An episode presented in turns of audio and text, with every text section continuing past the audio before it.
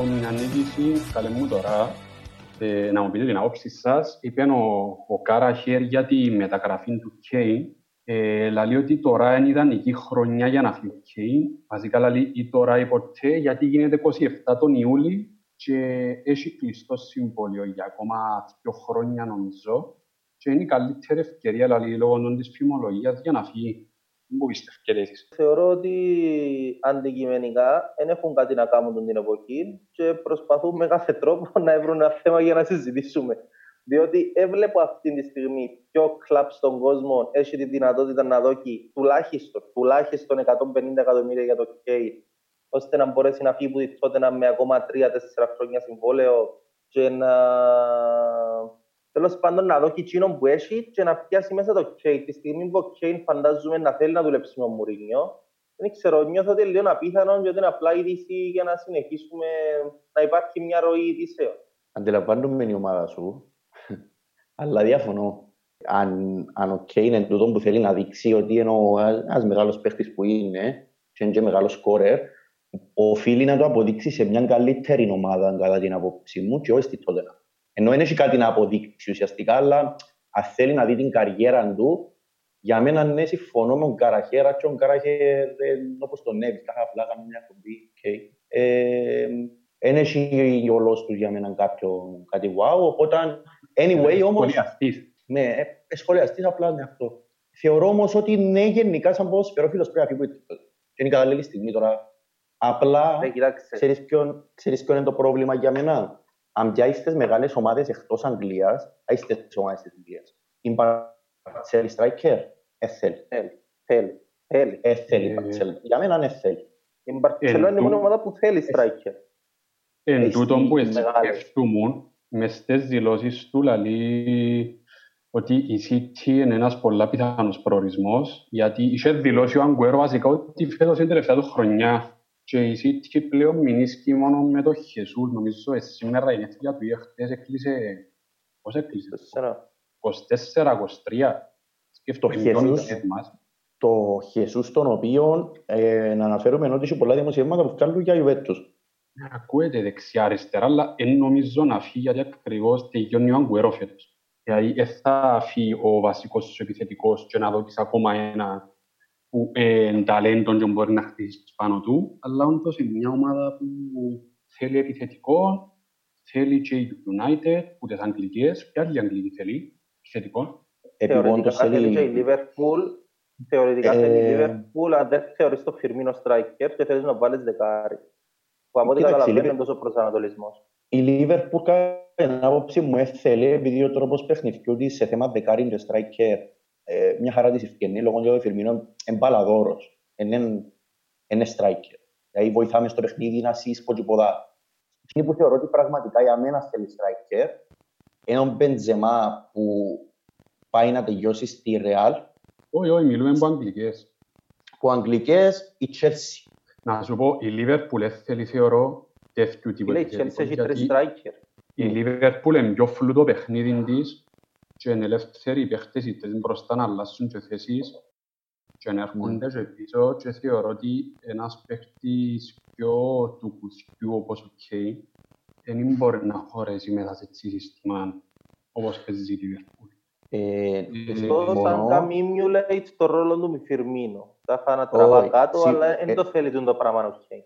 Δεν το θέλει στην καριέρα του. Δεν το θέλει και εσύ ότι ο Κέιν είναι στην ίδια ταχύτητα με τους τρεις παίχτες της Λίβερπουλ. Δηλαδή, ναι. μιλούμε για πιο άκρα που πετούν σε θέμα ταχύτητας και ο Κέιν είναι όχι ένας καλής, πιο κάτω για πιο καλό σε θέμα ταχύτητας. Εντάξει, τρεμές συγκριμάνε με το Σάλαφ, συγκρίνεται το Κέιν με τον Κρυπνό που νομίζω πάνω κάτω στο ίδιο επίπεδο. Μπορεί να είναι λίγο πιο γλύρω στο Φιρμίνο. Αφού εκείνη τη θέση του θέλει. Ναι, αλλά ο Κέιν δεν θα μπορεί να παίξει στη θέση του Φιρμίνο είναι παίχτης που μοιράζει πάσεις. Είναι παίχτης που εγώ πιστεύω το και λέω ότι μάλλον δεν θα πάει στη Λιβερπούλ. Αλλά από τη στιγμή που λες εσύ, βασικά να ξεκαθαρίσω κάτι, εγώ σαν οπαδός της Tottenham δεν θεωρώ ότι είναι ζημιά για το κλαπ να πει OK. Ζημιά για το κλαπ ήταν που έφυγε ο Έριξεν για παράδειγμα με 20 εκατομμύρια.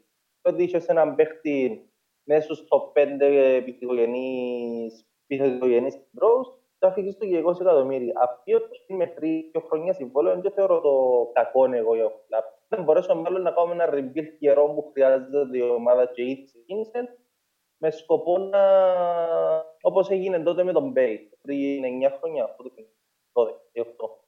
Ε, μια και πιάμε το τούτο, να, να πούμε στον κόσμο ότι ε, να κάνουμε ένα, μια γενική ανασκόπηση της χρονιάς, να δούμε ως τώρα τι είδαμε τη χρονιά, τις ομάδες, τη φόρμα των ομάδων ε, και να δούμε και έτσι στο τέλος ποιο είναι το μέλλον της Premier League φέτος με τον κορονοϊό, ποια είναι η πιθανά σενάρια. Θέλετε να ξεκινήσει, ξεκινήσει πρώτα ο Ανδρέας, νομίζω, που είναι η ομάδα του που κάνει τέτοια χρονιά. Ε, μας έτσι λίγο να δούμε φέτος για τη Liverpool, να μπορεί κάνει, να μπορεί κάνει, τι πάει λάθος, τι πάει σωστά. Εγώ θεωρώ ότι πάει, τι πάει λάθος και τι πάει σωστά. Το τι πάει σωστά, για μένα πάνε όλα σωστά. Αλλά έχει ένα κομμάτι που θεωρώ ότι ο ποδοσφαιρικός κόσμος δεν το είδε τόσο πολλά. Δηλαδή το ότι η Λίβερπουλ με 14 παίχτες ουσιαστικά και οι 11 είναι οι βασικοί και οι άλλοι τρεις, ένας Σακύρι, ένας Οριτσί που εντάξει, ξέρουμε ότι είναι Οριτσί, ενώ σε άμα μπαίνει να βάλει τον κόρτου, ε, και ένας Chamberlain σε συνάρτηση με τον Κέιτα, που εντυχιό, ένας τραυματίζεται, ο άλλος έρχεται και ξανά. Είναι απίστευτο το πώς 14 παίχτες μόνο καταφέραν και βγάλουν χρονιά που είναι στο 25. Δηλαδή για μένα το θέμα όχι μόνο ότι είναι απίστευτο σαν επιτεύγμα, αλλά είναι θέμα εν τύχη. Είναι, είναι πολλά μεγάλη τύχη το πράγμα. Δηλαδή να μην σου τραυματιστεί ένας Βαντάικ που είναι σε άλλο ενώ center back όπως το Βαν Ντάικ και εννοείται μπορεί να χωρέσει άλλο center back σε μια ομάδα με center back ε, ε, ο Βαν Ντάικ, ας πούμε, σε ένα σενάριο το οποίο τραυματίζεται, η Λίβερπουλ θα ήταν σε καμιά περίπτωση δάμε που σήμερα. Όπως π.χ. και ένας Φιρμίνο, ο οποίος οργανώνει παιχνίδι. Ε, τώρα το τι πάει σωστά, ε, νομίζω ούλα. Δηλαδή πραγματικά. Ε, πραγματικά Ας σου πω ένα άξιο πρόσεχτο τον που πες ότι δεν είναι απλά η φετινή χρονιά, εν τότε έρχονται πιντωμένοι από την προηγούμενη χρονιά που πάλι θεωρητικά η Λίβερπουλ παρόλο που το έχασε έκαμε χρονιά προαθλήματος και έφτασε mm. μια ανάσα που να το πιάσει και μιλούμε για μια ομάδα με τους ίδιους παίχτες ουσιαστικά με μια μεταγραφή μόνο μόνο, ναι, ναι, το καλοκαίρι τους έπιασε. Ήταν ένα ο Αντριάν σαν τερματοφύλακας και ο, και ο Μιτσής ο Έλιοτ που εντάξει ουσιαστικά έμπαιζε για δεύτερο. Τώρα το, ήρθε τώρα μήνα μήνο, αλλά ε, παίζει στα κόκκινα που από άποψη ταχύτητα και χρόνια και συνεχίζεις στο ίδιο επίπεδο και είπες το εσύ τραυματισμούς, αισθάθηκε τυχερός ο κλόπ ότι τραυματισμούς δεν είχε. Να κάνω μια παρατήρηση, ενώ ότι δεν είναι η πρώτη φορά που θεωρούμε μια ομάδα να βγάλει τούν την ένταση και το επίπεδο για δύο χρόνια συνεχομένω, γιατί έχει το κάνει ήδη η Οπότε και βλέπουμε την τρίτη χρονιά της City, είναι τα είναι. Και βλέπω ήδη εγώ θεωρητικά κάποια ρήγματα σε το τέλειο. Νομίζω κάθε φίλος της Liverpool να συμφωνήσει μαζί μου για το πράγμα. Ότι η Liverpool είναι το ποδόσφαιρο δελφιστικό που μας είχε δείξει πέρσι έτσι καιρό, ας πούμε. Που έμπαινε ναι, στο γήπεδο και νιώθεις ότι είναι νικέται του ομάδα. Και φάνηκαν τα ρήγματα σιγά σιγά, φάνηκαν με Νόρβουιτ και φάνηκαν με την Αθλέτικο. Οπότε πρέπει να δούμε τώρα τη διαφορά του κλοπ. Νομίζω ότι να φανεί ε, η, η δύναμη του όχι στο να στήσει ομάδα, αλλά στο να, ε, να κάνει adapt, να δει πώς να κάνει rebuild την ομάδα, κάτι το οποίο φαντάζομαι ο Φέρκισον ήταν, ο, ήταν τούτο που ήταν πολλά καλύτερος ο Φέρκισον από τους υπόλοιπους. Ε, ε, να σου πω, πας τούτο που πες διαφωνώ, πας σε κάτι, η City όμως ε, κάνει τον, είναι η τρίτη της χρονιά, αλλά η City κάνει μεταγραφές. Δηλαδή, μέσα στα χρόνια έπιασε, έπιασε φέτος Ρόντρι, έπιασε Μπερνάρτο, τεράστιος παίκτης, πάρα πολλά μαρκαρίσματα, πάρα πολλά τρεξίματα. Έπιασε Κανσέλο. Ναι, μιλώ σου, μιλώ σου για τα τελευταία τρία χρόνια που λαλείς ότι κάνουν τη χρονιά, δεν είναι η ίδια η ομάδα κάθε χρόνο. Έπιασε αρκετούς παίκτες που την βοηθήσαν και εδώ κάνει της βάθος. Και ο Κουτοκάν, και ο Μπερνάρτο, και ο Κανσέλο που έπιασε εμπαίχτες που διούσι βάθος στη Λίβερπουλ, το πράγμα το κάνει. Ε, γι' αυτό που σου λέω ότι έχει δύο χρόνια που παίζεις με τους ίδιους παίχτες.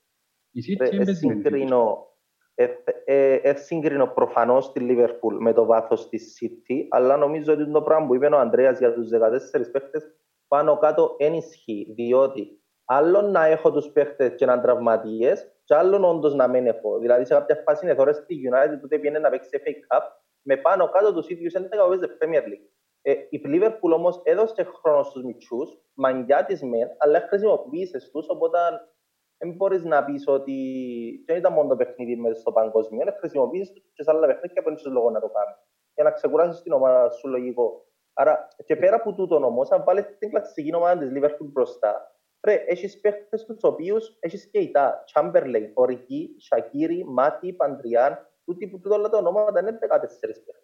Έχεις τουλάχιστον 16-17 θεωρώ τις πρώτες γραμμές που μπορεί να σου το πουλήσει. Ε, διαφωνώ κάθετα και οριζόντια. να σου πω, να κάνω μια παρέθεση πριν που πες για τη United, δεν έπαιζε με βασικούς στα κύπελα Ferguson, porque πάντα έκαμε πάρα πολύ rotation. Μόνο στο League Cup με City έπαιξε. Μόνο στο League Cup με ε, μόνο στο League Cup με City έπαιξε ρε με Επειδή παίζει ο Ferguson πριν, εντάξει, φέτος η United αναγκαστικά, φέτος αναγκαστικά λόγω μικρού ρόστερ, αλλά παίζει για το εγώ διαφωνώ σε τρία σημεία με τον Κωνσταντίν. Σε τρία σημεία διαφωνώ. Το τρία. Διαφωνώ σε τρία. Το τούτο που είπες για City και η Liverpool, διαφωνώ στο ότι η Liverpool, η, καταρχήν είπες ότι 16-17 ονόματα. Μέσα στα 16-17 ονόματα που μου έβαλες Chamberlain και τα, έβαλα σου τους πριν εγώ και φτιάχνω 14. Είναι 16-17. Ε, και βάλες τον Αντριάν, ο Αντριάν εδώ και μου έναν το UEFA Super Cup, αλλά που και αμέσως εκεί ο καλύτερος δεύτερος θερματοφύλακας της Premier League. Για μένα είναι ο Ρομέρο της United. Οπότε αν πούτσαμε και εκεί ε, σε θέμα ονομάτων αλλά και ταλέντου, δεν μπορείς να συγκρίνεις, όχι μπορείς να συγκρίνεις, ένα δικαιολόγητο η City, για μένα σαν ποδοσφαιρόφιλο και όχι σαν Liverpool, ένα δικαιολόγητο να έχεις πραγματικά πιο εντεκάδες και να μου έρχεσαι και να είσαι στο πλήν 25 πρώτος. Δηλαδή πραγματικά ένα δικαιολόγητο. Για να πάμε και πας στη City, ε, να μου πιστεύετε φταίει για το πράγμα που λέμε φέτος. Ένα λεπτό, ένα λεπτό, ένα λεπτό. Ε, τέλειωσε ο Ανδρέας με τα τρία σημεία. Αν είναι. Όχι, η αλήθεια είναι δίκη. Τελειώσε και να προχωρήσουμε. Ναι. Οπότε, ε, ουσιαστικά έφκανα τη χρονιά με αναπληρωματικούς το Μίλνερ, ο Μίλνερ, άμα παίζει ο Μίλνερ, παίζει ποτέ ο Χέντερσον ή το αντίθετο. Ε, με το Μίλνερ, το Chamberlain τη μισή χρονιά τραυματία και τον Κεϊτά την άλλη μισή. Και ύστερα έχω ποιους; Τον Οριτζή, που μπαίνει πάντα στο 70-75, σε κάποια παιχνίδια μπορεί και πιο γλύωρα, ε, και με το Σακύρι που ουσιαστικά δεν έπαιξε καθόλου δηλαδή έπαιξε νομίζω 4 με 5 παιχνίδια. Οπότε εύκολα χρονιά με Μίλνερ σαν α, αλλαγή, με Κεϊτά πάλι 5-6 παιχνίδια και το Chamberlain που επέστρεψε ουσιαστικά από τραυματισμό ε, στο μάτσο με την Κούρσα, αν θυμούμαι καλά. Ε, οπότε, εν τω που σου λέω, ότι ένα δικαιολόγητο με τέτοια ονόματα που εσύ με ταλέντα, όχι απλά ταλέντα, δηλαδή το να μου φέρνεις έναν από τα καλύτερα δεξιά μπακ στην Ευρώπη, όπως ο Κασέλο, να πληρώνεις 65 εκατομμύρια και να μου το βάλεις σε βασικό σε 5-6 μάτς, ε, αδικαιολόγητο. Και δεν μιλώ σου ότι. Ε, ε, ναι, και δεν μιλώ σου ότι ε, γιατί ένα δικαι... ε, μπορεί να πεις γιατί ένα δικαιολόγητο, ρε, ε, γίνεται απλά η Liverpool να τέλεια. Γίνεται. Απλά ένα δικαιολόγητο το πλήν 25. Ε, έγινε. Που και αμέσως εκεί πέραν τούτου, εν το στατιστικό του Γουαρτιόλα, που λέει ότι σε όλες τις ομάδες που ήταν την τρίτη χρονιά είναι κατέρτα. Και το ίδιο ισχύει και στην Παρτσελώνα και στην Πάια. Για φέτος δεν πιστεύετε όμως να φταίει. Εγώ νιώθω ότι για φέτος είναι που πιστεύεις εσύ ότι φταίει στη City.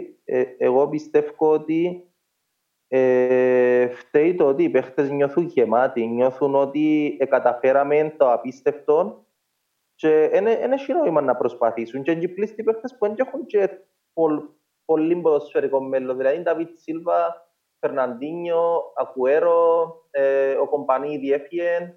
Ε, μεγάλες ηλικίας παίχτες, οι οποίοι νομίζω είναι ευχαριστημένοι με το που καταφέραν και δεν έχουν την είναι τη ζέση να προχωρήσουν, να, να, να θέλουν κι άλλα, να είναι ακόμα πεινασμένοι που λέει. Εγώ νομίζω ότι είναι το πρόβλημα της City, το mentality. Δεν νομίζω ότι εξιάζαν τη μάπα του Εγώ ε, νομίζω, βασικά, πέ, εσύ πρώτα, γιατί ψάχνω κάτι. Ε, εγώ θεωρώ ότι συμφωνώ σε τον πολύ Κωνσταντίνος Φουλ, αλλά ε, για πέραν του, του κατηγορώ, Εν και το, η σημαντική απουσία του Λαπόρτ. Όμως τούτο, η σημαντική απουσία του Λαπόρτ ως τραυματίας, έχει πολλά να κάνει και με τον ίδιο τον Κουαρτιόλ. Δηλαδή, ποια είναι η φιλοσοφία της Liverpool και ποια είναι η η Liverpool που πέρσι που έπαιζε πραγματικά μπαλάρα, καμία σχέση με φέτος, έμπαινε μέσα στο παιχνίδι, έβαλε τρία, έτρωε ένα και τελειώνει. Ή έβαλε ένα και τελειώνει. Ήθελε να κρατήσει σκορ. Που και αμέσως η City τι κάνει. Που τον καιρό του Κουαρτιόλα τουλάχιστον. Μπαίνει μέσα, βάλει πέντε, τρώει δυο και τελειώσει. Και αυτό το πράγμα στο πράθλημα. Τα πολλά γκολ. Φέτος, ο Λαπόρτες τραυματίστηκε, είδες ότι το πράγμα κατέπρευσε, συν ότι τον, το Γενάρη, λάθος του, ενέφερε κάποιο. Μεγάλο λάθος. Όπως, ποιο είναι για τέταρτο center Όπως, να, συγγνώμη, όπως το ίδιο ισχύει και για την ομάδα σου τότε που ένεφερε έναν επιθετικό του το Γενάρη. Τι πράγμα, ε, ναι. ε, περι, περίμενε να, να πάει και στη Τσόδενα. Τελειώσες; Ναι, ναι. Εγώ να αρχίσω με τον που πένω ο Κώστας, ε, θεωρώ ότι είναι μεγάλη ομάδα. Δεν έφυγε ακόμα η δίψα για να πετύχουν πράγματα, γιατί βλέπω τώρα τις ηλικίες των παιχτών τους, ας πούμε, ναι, έχουν συγκινούς που πες, αλλά έχουν, ας πούμε, παράδειγμα, ο Λαπόρτσος Στόουνς 25, και ο Μεντή 25, ο Ζιτσέγκο 23, ο Ρόντρι 23, ο Ντεπρού 28, ο Σανία Μίν 24, ο Στέρλιν 25, ο Μπερνάρτο 25, ο Χεσούς 23. Καταλαβαίνω να μου θέλει να πεις. Ε, εν συμφωνώ με τούτο. Απλά το ότι φταίει, εντάξει, είναι το στατιστικό που είπε ο Ανδρέας, είναι εξήγημος πράγματα. Ναι, απλά ένα στατιστικό. Εγώ απλά πει, είναι ένα στατιστικό. Απλά πιστεύω εγώ ότι κατέρρευσε λόγω που το βάρος το, της προσπάθειας και των ευθυνών τους. Δηλαδή, η τρίτη χρονιά... Το βάρος της επιτυχίας. Μπράβο, ναι, κάπως έτσι. Είναι η τρίτη χρονιά που κάνουμε το πράγμα ο Κλόπε κατάφερε και μετάδοσε το σκουλούτσι που λαλούμε της νίκης και της δίψας. Δεν ξέρω αν το κάνουμε το πράγμα ο Πεπ, αλλά φέτος όντως είναι η τρίτη χρονιά. Σκεφτούμε το, το καλοκαίρι το πράγμα. Λαλό, η μόνη ομάδα που κατάφερε στη Premier League να πιάει τρία συνεχόμενα είναι η United. Και έκαμε το δύο φορές. Και εγώ, αν το πιάει η City τώρα, να το ισοφαρίσει, αλλά να τα καταφέρει. Και φάνηκε ότι δεν καταφέρει. Δεν ξέρω, είναι το που πέφτει το βάρος της επιτυχίας εν το βάρος ότι τρία, τρία χρόνια παίζουν οι φουλ. Δεν ξέρω. Η Λίβερπουλ φέτος είναι η δεύτερη χρονιά μες στα πλαίσια νομίζω. Εγώ νομίζω ότι ο λόγος που δεν τα καταφέρνουν και φέτος, στα τρία χρόνια του Κουαρτιόλα, θεωρήσαν πολύ, ακόμα και εγώ, σαν φιλαθλός, ε, ότι φέρνουν ακούσεις. Ο τρίτος του φέτος ή ο τετάρτος του. Νομίζω είναι ο τρίτος του, αν δεν κάνω λάθος, δεν είμαι σίγουρος.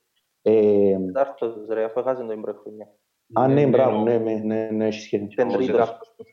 Οπότε, για μένα η άποψη μου είναι ότι ο λόγος που κατέρρευσε είναι ότι ουσιαστικά σκεφτείτε το Λίο, δεν είχε ανταγωνιστή. Πότε; Γενικά. Ποιος ήταν ο ανταγωνιστής; Για πότε λέει είσαι ανταγωνισμός; Επί εποχής Κλόπ, επί εποχής Κουαρτιόλ. Εκτός που το Κλόπ ουσιαστικά εξυπνήσε τη Λίβερπουλ, ο Κλόπ εξυπνήσε πραγματικά τη Λίβερπουλ ξύπνησε την πραγματικά για διεκδίκηση προαθλήματος. Το, όχι προαθλήματος, τροπέων γενικά, το, τα μέσα του 17 που επίεν τον τελικό του είναι το χαμένο με ρεάλ. Και αμέ ξύπνησε πραγματικά ο κλόπ η Λίβερ. Οπότε την, την πρώτη του χρονιά του Πέπ ήταν του Θυμάσαι, ναι. θυμάσαι με πόσους βαθμούς τερμάτισε φέτος την πρώτη του χρονιά στη, στη City ο Πεπ έπιανε το η Chelsea. Chelsea, ναι. Ναι, τη δεύτερη του χρονιά, το 17-18, έπιασε το η City. Mm-hmm. Και πέρσι η City. το έπιασε. Σωστό, ναι. ναι.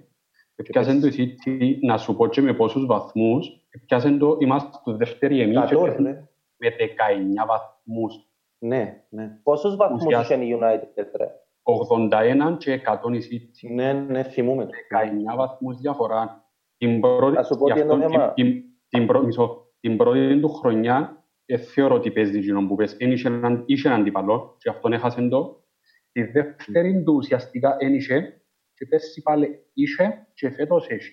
Άρα μια ναι, χρονιά ουσιαστικά είχε έναν αντίπαλο. Ε, ναι, για μένα όμως, γιατί σου λέω ότι παίζει ρόλο το ότι είναι έναν αντίπαλο, διότι η Λίβερπουλ το 2017 άρχισε να ξυπνήσει Βασικά η Liverpool το 17. Αυτό. Η Liverpool το 17 άρχισε να ξυπνήσει. Το 18 ήρθε πίσω και λαλή σου φέτος να προσπαθήσει opt-out και, και μπράβο της. Ε, με, ε, πραγματικά πέρσι ήταν πιο εκπαιδευτική χρονιά από τη φέτος σε θέμα ποδοσφαίρου. Ε, πάλι το πιάσε. Οπότε πιάσε και δεύτερον ο Πεπ. Ε, και ύστερα βλέπεις φέτος ότι το πράγμα καλά, διότι μην ξέρουμε και μόνο η Premier. Επιάσε το League Cup, επιάσε το FA Cup, επιάσε την Ασπίδα. Μπορεί να μην είναι τόσο σημαντικά, αλλά έπιανε. Έκαμε τρέπολ μες στη χώρα. Οπότε για μια city το πράγμα είναι κάτι πρωτόγνωρο για την ιστορία της, όχι απλά για, το, για τον Πέπ. Δηλαδή, πρωτόγνωρο είναι, αλλά νομίζω ότι δεν ισχύει το ότι είναι έναν αντίπαλο. Τι που ισχύει είναι respect στον Πέπ για τη χρονιά του 17-18. Ένιξε έναν αντίπαλο σε 60 νούμερα, τα οποία ήταν πρωτόγνωρα στη Premier League.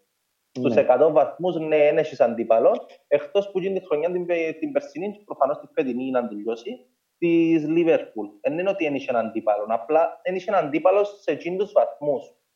Ε, ε, αν σου πω κάτι, εγώ, εγώ εξακολουθώ να διαφωνώ απλά για ένα λόγο.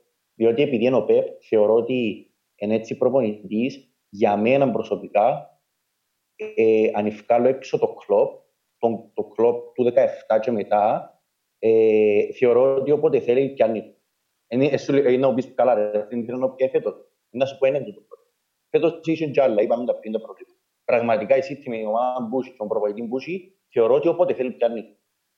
Απλά δεν έκανα σωστές κινήσεις. Αυτό.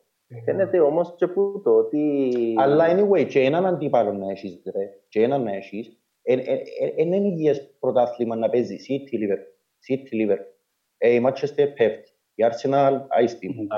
Κάποτε όμως έτσι ήταν η Premier League για πάρα πολλά χρόνια. Ναι, ναι, ναι, ναι. Συμφωνώ. Εν υγιής. Κώστα, θέλεις να μιλήσεις για την ομάδα σου; Νομίζω πως όχι. ε, ναι, που λες, να ξεκινήσω και εγώ στον Ανδρέα να είναι, να πω τι πάει... Μισό, απλά να σου, να, επειδή βλέπω τον μπροστά μου, 19 του Νιόβρη, έφυγε από και τι. Να ξεκινήσω να πω, να μου πάει σωστά και να μου πάει λάθος.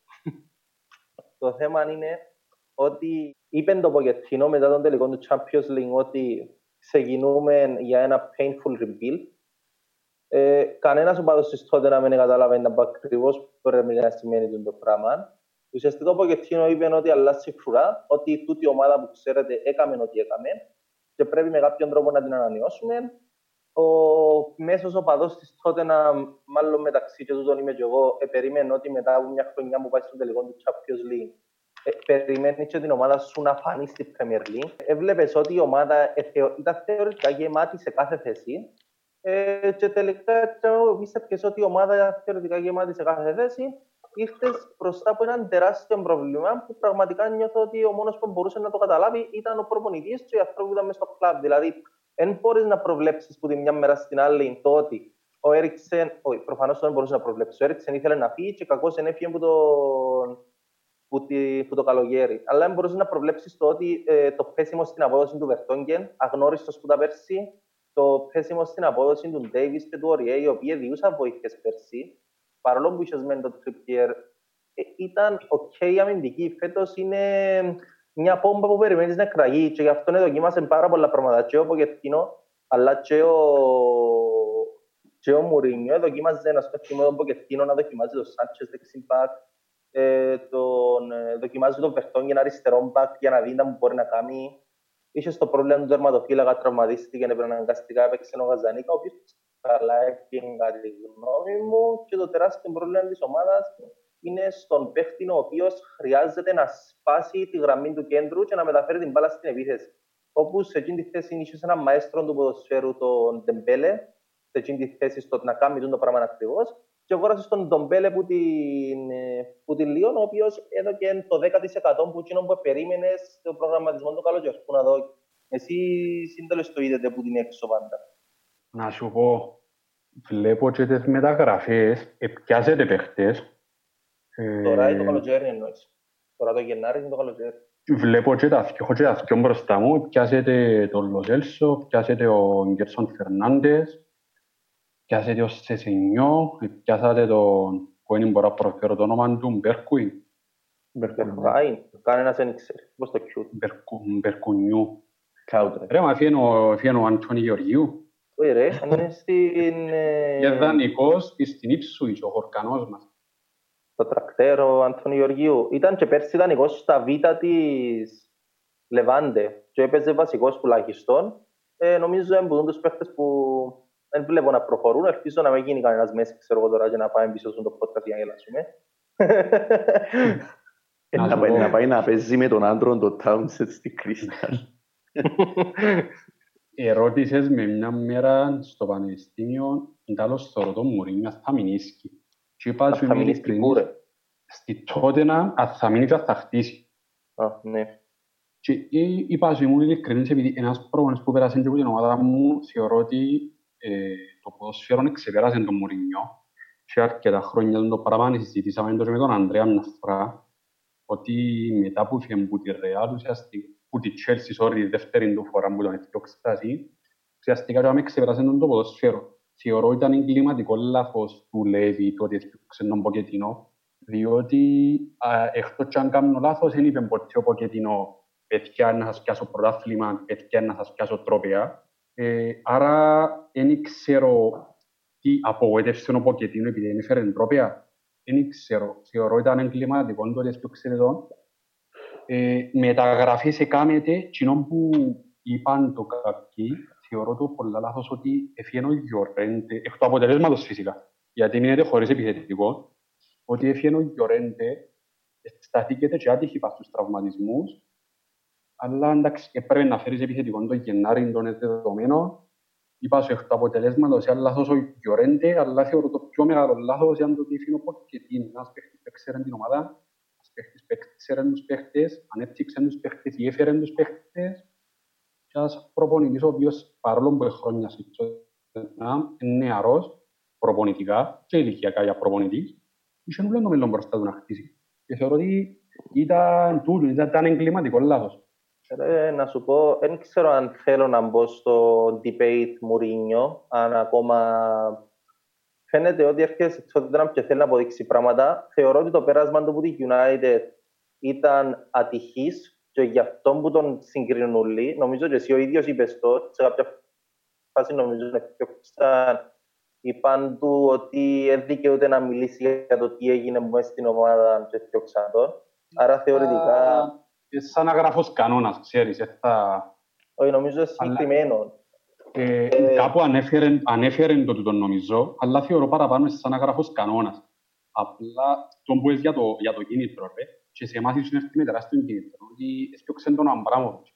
Πρέπει να, πρέπει να αποδείξεις στον Αμπράμοβιτς ότι αξίζει παραπάνω, ότι ακόμα έχω το. Και γι' αυτό που την Ναι, πρώτη Κοίταξε, χρονιά. να σου πω, ήταν που η, η άποψη μου εμένα για τον Μουρίνιο εν, ε, θεωρώ ότι έκαμε ε, θετική παρουσία στη Ρεάλ, θετική παρουσία στη Chelsea, ώσπου και αποφασίσαν να το φτιάξουν οι παίχτες. Ακόμα και το πέρασμα τους στη United, αν δεν δεις το τέλος, θεωρώ ότι εκείνη η χρονιά που ήρθε δεύτερη United ήταν μια πολλά επιτυχημένη χρονιά για τη μεταφέρκησον εποχή. Εν είχες, νομίζω, δεν έχει κάνει καλύτερη χρονιά η United και Όχι. θεωρώ ότι απλά είναι άδικο για τον... Έκαμε. Όχι, και Έκαμε είπεν το τα και ο λεφτά. ίδιο- είπεν το και ο ίδιος πέρσι, ότι με το ρόστερ που είχα ε, θαύμα το ήρθα δεύτερο. Και, και θε- θεωρητικά πάντα στα χαρτιά είναι ο πιο πετυχημένος προπονητής μετά το Ferguson, γιατί έπιασε τρία τρόπια και είχε και πολλά ψηλό ποσοστό νικών. Ε, Ανδρέας, να μου πεις τις τότε να. Ε, εγώ θυμούμαι που έφυγε, που βρεθήκαμε οι δυο μας, ε, εγώ και εσύ ρε Στυριανέ, που ελαλούσαμε για το πράγμα και ήταν πραγματικά, τα είχα, α- ακόμα και ένας οπαδός που είναι με Tottenham, είναι πραγματικά εγκληματικό. Ε, λυπηθήκαμε εμείς που δεν είμαστε με Tottenham. Ότι φεύγει ένας Εν τω- κύριος Εν τω μεταξύ, sorry, το ξιάζω, θα το στείλει του Σαπτανή, μόλις ανακοινώσαν τον Μωρίνιο, ε, έβαλε, έβαλε την είδηση τότε να μες στο facebook και βάλει ένας εγγλέζος comment που κάτω, ε, λαλεί, έψες στη νύχτα μου, έφτιαξαν τον Ποκετίνο, ένιωσα ότι έπιασαν την καρδιά μου και πετάξαν την για να ξυπνήσω σήμερα το πρωί και να δω τι κατουρίσαν και που πάνω που έφεραν τον Μωρίνιο. Αλήθεια. Εντάξει, Ε, ας πω όμως, είναι η πρώτη αντίδραση εκείνης. Γιατί πραγματικά για μένα ήταν εγκληματικό. Να σου πω γιατί ήταν εγκληματικό. Διότι ως τότε να ξανά παίζες ωραία μάπα, τον καιρό που ήταν ο Λένον, ο Ντεφό, ο Μπέιλ και τούτοι. Και ακόμα έπαιζε να δεν κάνω λάθος και ο Ασοϊκότ. Οπότε και τότε παίζες ωραία μάπα. Τώρα που τσάμε και εκεί, ε, ε, άμα παίζεις ωραία μάπα θέλεις να ανεβείς ένα σκαλί και τούτο σκαλί να δω σου το ποκετίν. Πραγματικά εδώ και σου. Ε, το επόμενο σκαλί τσίνου είναι να πιάσεις τροπέα. Όμως, εάν ήμουν ο παδός της Tottenham, εν τούτο που λέμε και πολλές φορές με τις ομάδες μας στην Κύπρο, που τα πόθε ως τα πόθε ένας οπαδός της Tottenham που ουσιαστικά αν είδε ένα πιο τρόπια στη ζωή του, έχει τούτη την τεράστια απέτηση που το που ποτέ να πιάει τα πάντα. Ενώ πίσω δεν θέλαμε να πιάνει τα πάντα.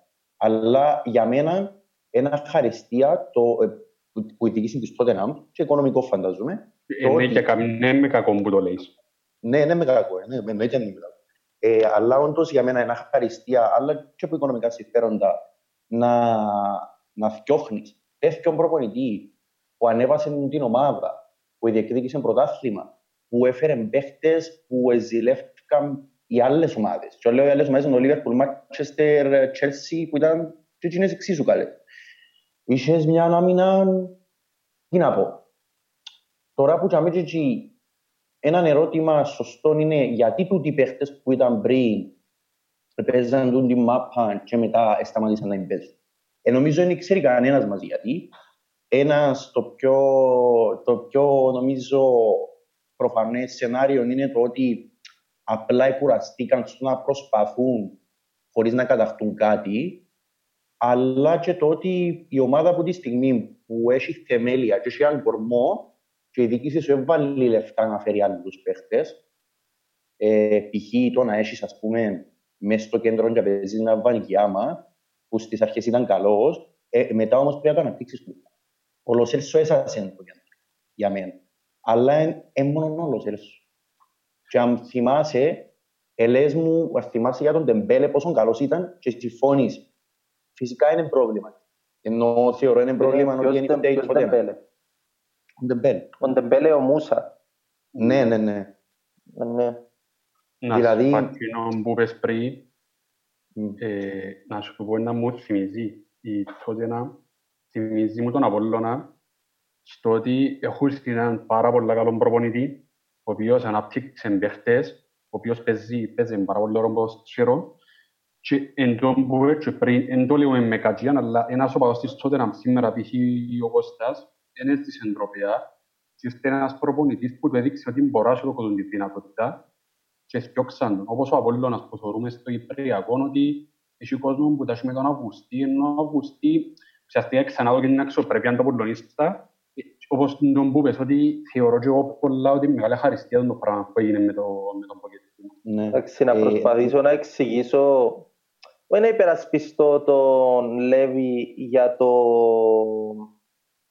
για το ότι έφτιαξε τον Ποκετίνο. Δεν θα βρεις ατόμο να τον υπερασπιστεί, νομίζω, στι τάξει τη Τότενα. Να προσπαθήσω να εξηγήσω λίγο, νομίζω, τη λογική του κλαμπ, διότι ο Ποκετίνο ήταν ένα προπονητή, όπω είπε και εσύ, νέο, ο οποίος ναι, μεν έκαμε την Τότενα να πετά και τους παίχτες και να φέρει παίχτες μητσούς και να τους κάνει τουλάχιστον επιφανείς ποδοσφαιριστές τον καθένα στη θέση του. Δεν θα πω world class, αλλά νομίζω ας πούμε που τα 10 πιάνουν 6 και 8 ας πούμε.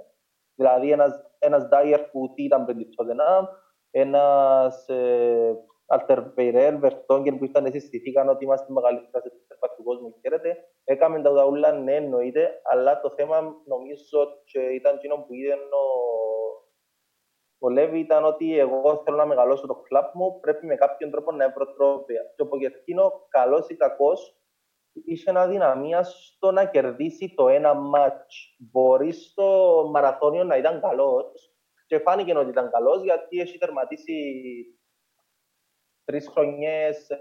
Πέρσι τερματίσει τέταρτο, αλλά έχει καθένα τερματίσει τρίτος και δεύτερος στις προηγούμενες. Ε, αλλά στο να κερδίσεις τον ένα αγώνα που κρίνεται όλη σου χρονιά, δηλαδή και το παιχνίδι στο FA Cup με τη United, είναι τα παιχνίδια, νομίζω ο Μουρίνιο, α, και κέρδισε μας ο Μουρίνιο εν τω μεταξύ. Ε, είναι τα παιχνίδια κέρδισε το Μουρίνιο και θεωρώ έφερε έναν προπονητή που ξέρει πώς θέλει να παίξει, ξέρει πώς είναι το endgame του, ξέρει πώς θέλει να κάνει την ομάδα και νομίζω γι' αυτό να αποφάσισε ότι τέλος ο Ποκερτίνο και να προχωρήσει με τούτο. Δεν θεωρώ ότι είναι σωστό, απλά νομίζω ότι τούτες ήταν οι, οι, οι σκέψεις που πρέπει να περάσαμε στον νου Ας σου κάνω μια τελική σύγκριση και να φύγουμε που η Τότενα για να σου το πω καταλαβείς να μου πιστεύω ότι είναι μέσα στη Τότενα.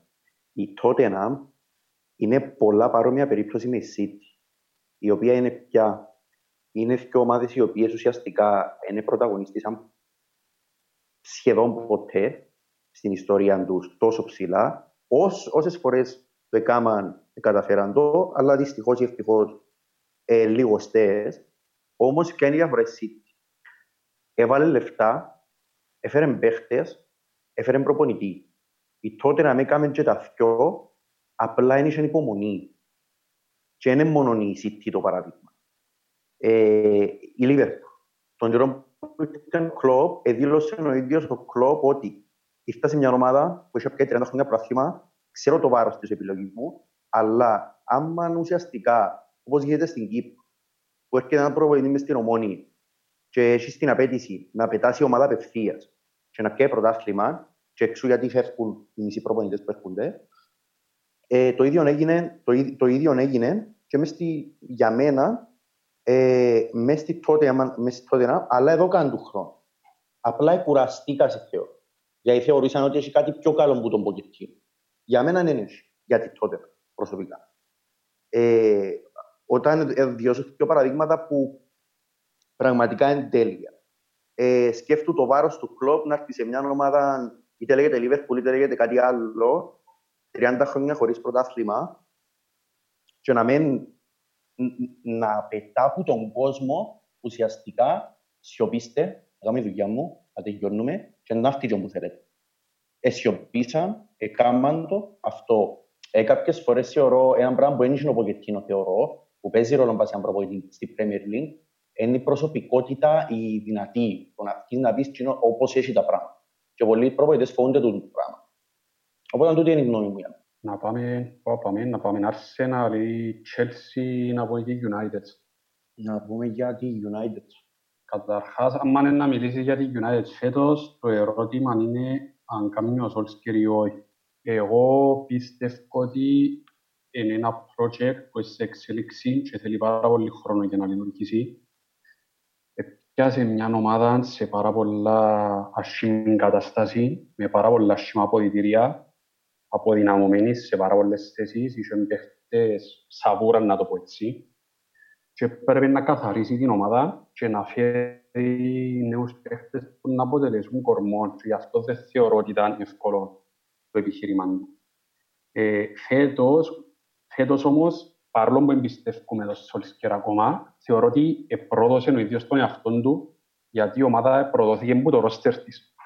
Έμεινε με έναν πάρα πολλά μίτσι ρόστερ έφτιαξε, είχε μπει πριν να τελειώσει το περσινό πρωτάθλημα, ότι είναι η τελευταία φορά που βλέπετε κάποιους παίχτες, μετά είχε μπει ότι όσους παίχτες φτιάξουμε να τους αναπληρώσουμε και έρχεται διαδανικό το Σάντσες, που λέω ότι ο Σάντσες είναι βασικός στη United σε θέση, αλλά διαδανικό είναι έναν εξτρέμ. Ε, φτιάχνει το βασικό στον επιθετικό που σου βάλει 25 τέρματα τη χρονιά στις τελευταίες διοργανώσεις. Φτιάχνει, φεύγει ο Ερέρα, μάλλον, τον φτιάχνει, φεύγει ο Ερέρα και ουσιαστικά δεν αναπλήρωσε κανένα. Έφερε για τις θέσεις, έφερε απλά τον James και εμίτσανε πάρα πολλά το ρόστερ. Ξεκινούσε η χρονιά και λέει στην αρκετοί φίλοι της United ότι είμαστε πιο τραυματισμούς μακριά από το να παίζουμε με τα δεύτερα μας. Και μέσα στη χρονιά του τον έγινε, γι' αυτό θεωρώ φέτος ήταν, ήταν πολλά μεγάλο λάθος του Solskjaer τούτο και άδειαζε τον και ο Woodcourt που είχε σε δηλώσεις του πει ότι ενώ ο Solskjaer που ήθελε είπε να φύγει ο Λουκάκου και ο Σόλσκερ που δεν ήθελε να πιάσουμε ε, ένα λαχτή για τον Λουκάκου. Δηλαδή δεν μπορώ παστού τον υπερασπιστή στο Σόλσκερ να πω ότι θέλαμε επιθετικό, ήθελε ο Σόλσκερ και αφήκε το ξεκρέμα στον ειδική.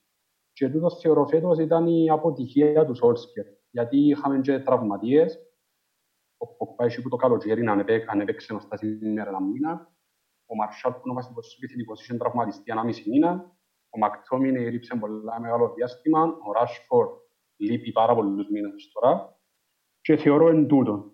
Και έναν τελευταίο, είναι κάτι που το λαλούσαν πάρα πολύ ο παδί της United, τι είναι να γίνεται αν εφέρναμε τον Μπρούνο Φερνάντες που το καλοκαίρι και έστω και τον είναι καλό που το καλοκαίρι. Έλα ότι είναι μεγάλος επιθετικός, έλα ότι είναι κολτσής, αλλά στη χειρότερη είναι πάθος στο ρόστερ.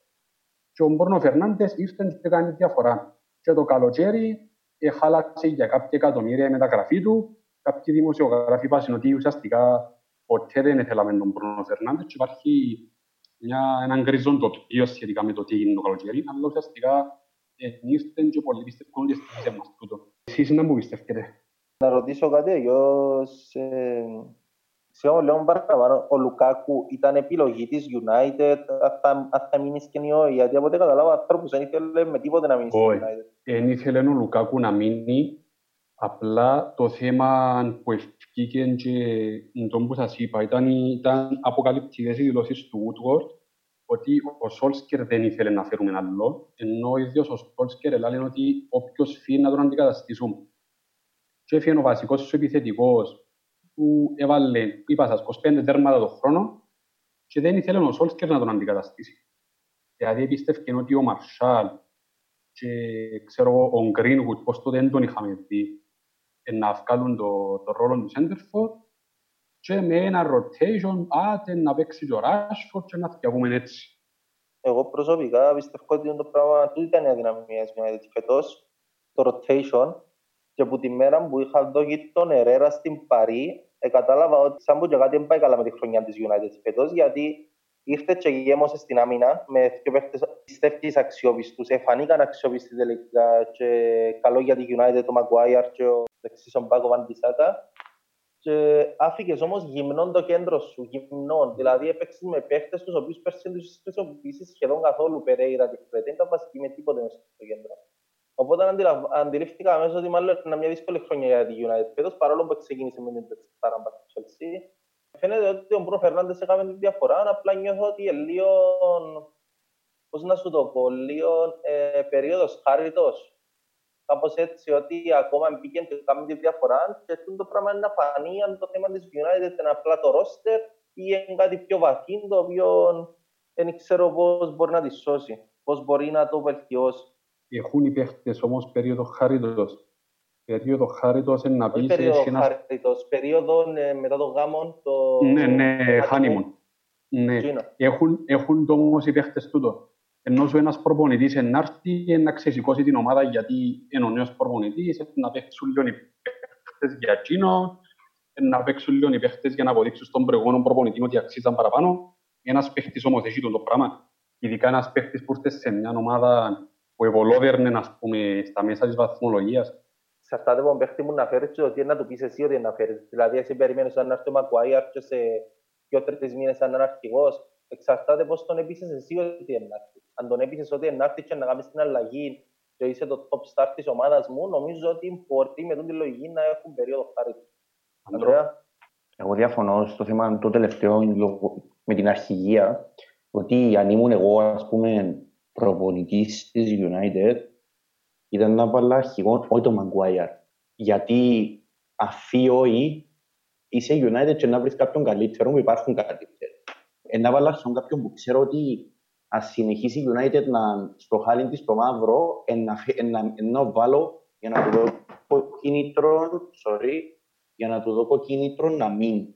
Αν τύχει και είμαι ακόμα στο χάλι μου το μαύρο. Εσύ σου λέω ότι ε, καλά να κάνεις αρχηγό έναν που απλά θέλει να σου φύγει, όχι. Αλλά να κάνεις και έναν που έχει και προσωπικότητα μες στην ομάδα και αγαπά την ομάδα, αλλά παίζεις και να σου φύγει. Π.χ. ο Μακτόμι που είναι πολλά τιμίος παίχτης μες στο κέντρο. να σου, να σου πω τούτο. Είναι ένα πράγμα που το διό τους Σολσκέρ και συζητούσα το με δυο παρέες μου πριν λίγες μέρες, λογικά που είμαστε τώρα. Δεν ξέρω τι έκαμε ο Σολσκέρ φέτος, αλλά οι παίχτες που φέρνε εμπαντές και περάσαν τους που casting και αν ήταν ο παδί της United δεν τους έφερνε. Ναι. Δηλαδή έφεραν τον Μακουάιαρ, έφυγαν φωτογραφίες ότι που ήταν μητσής ήταν με τη United και μόλις ήρθε η οικογένεια του όλοι με φανέλες της United ο Μπισάκα είπε η μάνα του ότι ο γιος μου ήταν που μητσής ο παδός. Ο Ιγκαλό έφυγε φωτογραφίες πάλι που ήταν μητσής και χώρες πάλι της United και ήταν τον όνειρο τους. Και ο Μαγκουέρ θέλω να σου πω ότι είναι ο παδός της United και για που πες ότι είναι προσωπικότητα που διαβάζω τουλάχιστον φτιάχνει από πάρα πολλούς που στην ομάδα ότι είναι πολύ επιβλητικό και έχει influence πάνω στους παίχτες. Δεν σου λέω τώρα καλός εμπήκε ή κακός εμπήκε, απλά για το θέμα προσωπικότητας. Σαν, ομα, σαν ομάδα, τι, τι θεωρείς όμως ότι πήρε; Σαν ομάδα, ε, πώς θα σκέψει και πώς θα αρχίσει η United. Θεωρώ ότι σαν ομάδα, π.χ. παράδειγμα είναι ο Τζόμον Φερνάντες, ότι γιατί είναι το καλοκαίρι. Εγώ νομίζω ότι επίτηδες δεν το έφερε η United το καλοκαίρι, γιατί από τη στιγμή που έχεις έναν κουτσουρωμένο ρόστερ, ουσιαστικά, δηλαδή ε, ε, θεωρώ ότι οι διοικούντες, ο Woodward, ουσιαστικά, μπορεί να είπε παιδιά, γιατί να ξοδεύσουμε λεφτά τώρα για τον, τον παίχτη; Πάμε να δούμε πώς να πάει. Εξάλλου δεν πάει για πρωτάθλημα. Αν και κάποιον να πάει για που να πάει για πρωτάθλημα φέτος. Και βλέπουμε. Και νομίζω ότι τον έγινε. Τι πάει λάθος σε σχέση με την παρουσία της. Καταρχήν η άποψη μου ότι αν τερματίσει η United πάνω από την έκτη θέση, για μένα είναι επιτυχία βάσει της ομάδας και τη απόδοσης. Το τι πάει λάθος, καταρχήν ήταν που πέρσι το θέμα να μην. Δηλαδή το ότι έφερες τον Πισακά που έναν πολλά πολλά decent back, και θεωρείς ότι που δεξιά έφευκε τίποτα. Στην άμυνα, ο Μαγκουάιαρ, για μένα η άποψη μου ότι είναι από τους καλύτερους, αλλά στη φάση που είναι και αν κάνεις προσήκε, να γίνει ε, οπότε ανέφερε, ε, ε, έκλεισες τρύπες που έπρεπε να κλείσεις. Άιστο ας σου βγει κάνει όλοι. Στο θέμα και τώρα να συμφωνήσω με τον Κωνσταντίνο, πραγματικά να συμφωνήσω 100% ότι άει και στο κουτσουρεμένο. Δηλαδή, εκτός που το Ματόμινεϊ που και εκείνος τραυματίστηκε, ε, δεν μπορώ να βρω πραγματικά διαφορά. Ε, δηλαδή, βάρ μου άμυνα κέντρο επίθεση, για μένα σαν πότσε υπάρχει μόνο άμυνα και επιθέση. Είναι σαν πότσε πρέπει να μαρκάρω μια αμυντική. Αυτό ένα κέντρο. Τώρα που θέμα είναι επίθεση, θεωρώ ότι είναι πραγματικά ένα ατυχία. Είναι κάτι. Ένα ατυχία. Ε, το ότι τραυματίστηκε ο Ράσφορντ, ο Μασάλ. Ε, εντάξει. Ο Μακτόμινι. Ε, εντάξει.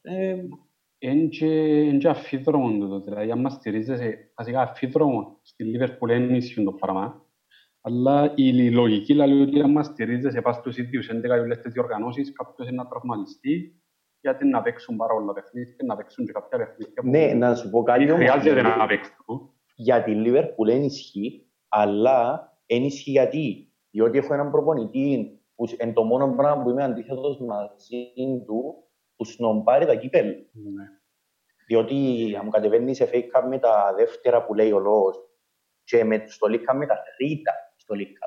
Τα τρίτα ή δεύτερα, είναι λογικό ότι είναι να πιένω φούρ το πρόθλημα να πάμε λίγο και πάμε στις άλλες ομάδες. Να πάμε στη Chelsea νομίζω. Να πάμε Arsenal. Πάμε Arsenal.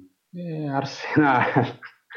Είναι μια πονεμένη ιστορία. Ναι, ναι, ναι.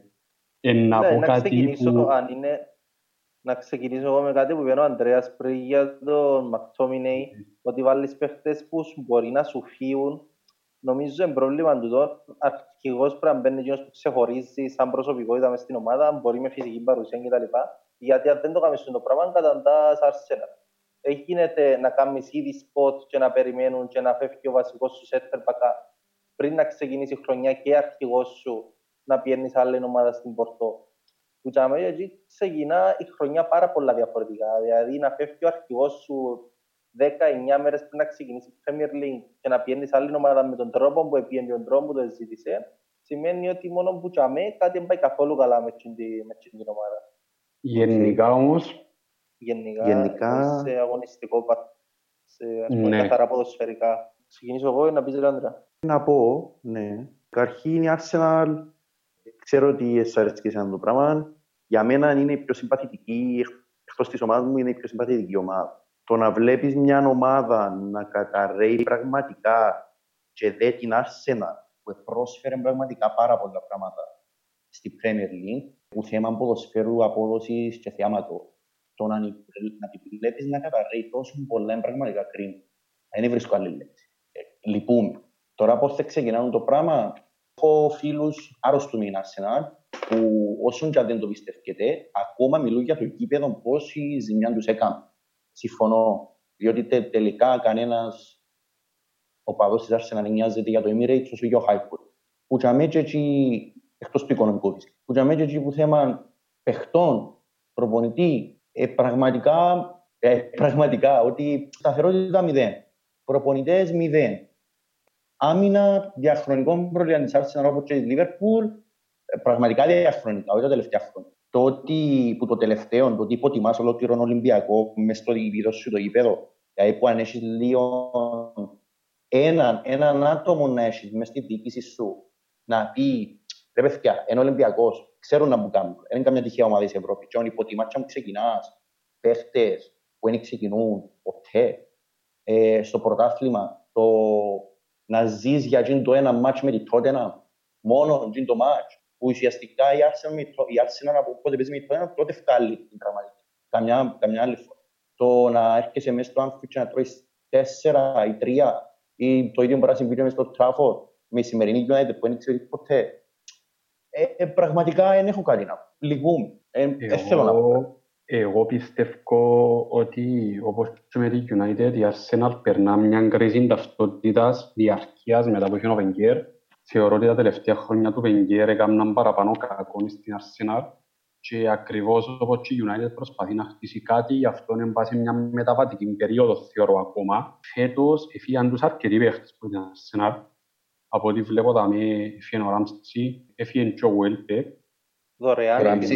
Ο, ο Ράμψη ναι. σημαντική απώλεια. Σημαντική απώλεια. Ναι, μιλώ για ποιους εφίαση, εφίεν ο Κοστεφνή, εφίεν ο Αεγόπη, εφίεν ο, ο Μονρεάλ, εφίεν ο Έλληνενη, εφίεν ο Μικηταριάν. Επιάσαν παίχτες όμως, στενό Μαρτινελli, στενός Σεμπάγιος, ο Πέπε βοηθήσαν τους αρκετά με όλες τις αδυναμίες τους. Τώρα το Γενάρη έπιασαν το Σέντρικ Σουάρετ και δεν ήξερα ακόμα γιατί τον έπιασαν. Θεωρητικά καλά έκαμα γιατί να μην αμπουσιάσει σε ένα αλλά να πούμε ότι πιάσαν και το Tierney της Celtics,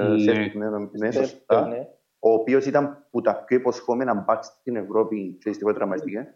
Γενικό όμως, ε, καταληκτικό μου σχόλιο μπας στην Arsenal θεωρώ ότι μια συνεχής κρίση, συνεχόμενη κρίση ταυτότητας και πιστεύω πάρα πολύ ότι με τον Αρτέτα μπορούν να ανακάμψουν. Κώστα. Ε, κατά τη δική μου γνώμη νομίζω ότι είναι θέμα κρίσης ταυτότητας να προσπαθήσω πάντα να είμαι αντικειμενικός. Νομίζω ότι είναι ένα πρόβλημα το οποίο φτιάχνει που μέσα στην ομάδα και ήρθε και ακόμα και επί εποχής Βενγκέρ το ότι συνήθισε η ομάδα να κινείται στη μετριότητα. Δηλαδή, πιάνεις, να πιάσεις τις γραμμές της μια-μια. Ο τερματοφύλακας πρέπει να είναι η μόνη θέση στην οποία είναι σταθερή. Είσαι στο τσέχ, έφερες Λένο. Τελεία, μια χαρά τερματοφύλακα και πιο. Που και όμως, αν πάεις στην άμυνα που έχεις Μουστάφι, ο οποίος είχε απεξάσει από νομίζω το 2017, και να, και να είναι και ο ίδιος χαρούμενος με αυτόν του. Έπιασες τον... Ε, αν εννοείς απόδοση. Απόδοση, απόδοση ναι. ναι.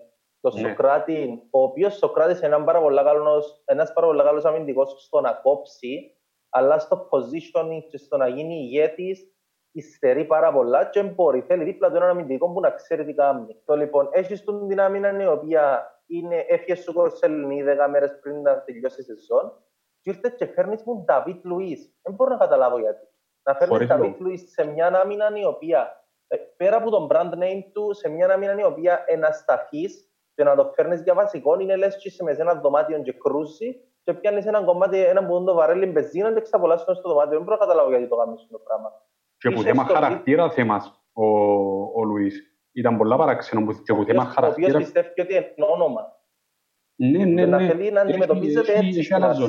Κοίταξε, σαν σκέψη, το μόνο που μπορώ να σκεφτώ γιατί τον έφεραν και τον παίχτη είναι απλά ότι έμπειρος αμυντικός, λίγα λεφτά, αυτό. Τούτο.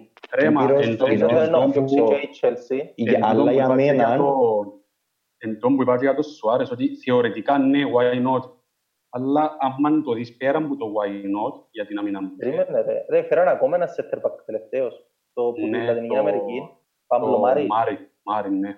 Είπας, θεωρητικά ο Λουίς, ναι, why not με την αμήνα που έχω, αλλά είναι τούτο που πέτει και εσύ. Ε, μια ορολογιακή πόμπα. Και που ναι. θέμα να αποδώσεις ότι για έναν ανέκατο Λουίς, για μένα ανέκατο ήταν ένας μέτριος αμυντικός και έφερε και έναν, έναν άτομο που ξέρει το χαρακτήρα του, ενώ που πες, είναι ένα λαζόνας, είναι το καλύτερο παιδί και που άποψης παιχνιδιού του ήταν, ήταν ένα... Ε, μέτριος, ρε φίλε, μέτριος. Ε, ε, για μένα, σκέφτομαι εγώ που είμαι με τη Liverpool, ειλικρινά, έχει United που είναι αιωνίες μου και έχει και άλλες τόσες που μπορεί να βρω παίχτες, αλλά ο Λουίς πραγματικά είναι ο πιο μισισμένος παίχτης στο μυαλό μου. Σκέφτομαι ότι είναι Arsenal. Ναι, και ήταν, και, ήταν και σημαία της Chelsea, ήταν απλά. Ναι, ναι. Δηλαδή, πια Λονδίνο, το τελευταίο μου ταξίδι που πια Λονδίνο, είχαν ακόμα στα καταστήματα τα αθλητικά, είχαν ακόμα τον Νταβίτ Λουίς με τη φαλάν της Chelsea παντού, ας πούμε. Ναι. Ε, Και να πούμε ότι δι- έκαμε και δήλωση την οποία είπε ήρθα στη Ασία πιο τρόπε. Ρε, Για όνομα. εκείνη είναι η δήλωση το πρόβλημα, ρε. Η δήλωση τους πριν τον τελικό του Europa League, το ότι να είμαι χαρούμενος να βγάλω και την Arsenal να παίξει Champions League του χρόνου, δεν είναι πρόβλημα και το πρόβλημα είναι το Ε, αυτό το τρόπαια. ακριβώς. Ναι. Τέλος πάντων. Να συνεχίσω στα δεξί και αριστερό μπακ. Αριστερό μπακ θεωρώ ότι ο Μονρεάλ ήταν μετριότητα. Ο Τιέρνεϊ θεωρώ είναι πολύ καλός. Απλά ένα, τύ- ένα, ένα τύχη που έχει τραυματισμούς. Δεξιά θεωρητικά είχαν τον Λιχτστάινερ και τον Μπεγερίν. Ο Μπεγερίν είναι τραυματίας τα τελευταία δύο χρόνια βασικά. Λιχτστάινερ ήρθε και δεν ακούμπησε και απλά αντικαθιστά στο με τον Σέντρικ Σοάρες, ο οποίος ήταν απλά decent στη Southampton. Στο κέντρο Τάκα, το Ρέιρα, ο- ο το Ρέιρα απλά λίγο πάνω από το μέτριο. Διάζει Εξηγήσε μισό καλά. εκατομμύριο την... Ποιος, ο το Ρέιρα εξηγήσε καλά, Μμμ. ναι, όταν ήρθε πέρσι. Καλά, καλά. Έχει διάσει μισό εκατομμύριο του, του ο Ζήλ για να κάνει, να κάνει το κομμάτι του που θεωρώ ότι ο Ζήλ να αξίζει 150 χιλιάδες αυτή τη στιγμή με το τι αποδίδει. Έχει του κάνει μια σοβαρή ένεση ο Αρτέτα την οποία, ε, την οποία φαίνεται να αποδίδει. Φαίνεται ο Ζήλ να, να παίρνει Ναι. ρόλο ρε φίλε. Στην Άρσαλ έχει διάσει μισό εκατομμύριο σε παίχτη και να μην έχει ρόλο στην ομάδα σου. Ο Πέπε θεωρώ ότι να, να κάνει να γίνει καλύτερος. He has to be better, δηλαδή ε, γίνεται. Ε, 70 εκατομμύρια για παίχτη 21 χρονών. Με Είναι το... επιπόλαιο ρε φίλε, είναι επιπόλαιος όμως. Τα κινήσεις του μες στο γήπεδο όμως είναι καλές και βοηθούν την Arsenal. Απλά Ναι, πάει ναι, να κάνει ναι. Σαν να το κάτι γίνει το παραπάνω. πόδι του. Να- Το θέμα να- είναι να- το shoot και εκείνη το κίνηση έντρα του. Να πάμε και Chelsea. Εγώ ένα σχόλιο έχω μόνο για την Chelsea ότι ξεκίνησε πάρα πολύ ελπιδοφορά με τα προβλήματα που είχε.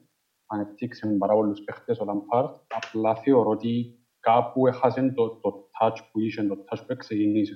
Θεωρώ και εκείνος θέλει χρόνο για να δείξει το ότι αξίζει, γιατί οι παίχτες που έχει ο κορμός που έκαμε φέτος θεωρώ να κρατήσουν την Chelsea πάρα πολλά χρόνια. Απλά έχασε τη φόρμα που είχε στην αρχή Συν το ότι πέσασαν κάποιοι παίχτες, ας πούμε ο Mount ξεκίνησε πάρα πολλά καλά και μετά μέσα στη χρονιά κάπου πέσει. Και εγώ συμφωνώ. Συν ότι επειδή ουσιαστικά η Chelsea είναι μια νέα ομάδα, ε, φυσιολογικό ότι ε, θα δεθούν που την πρώτη χρονιά όλοι μεταξύ τους.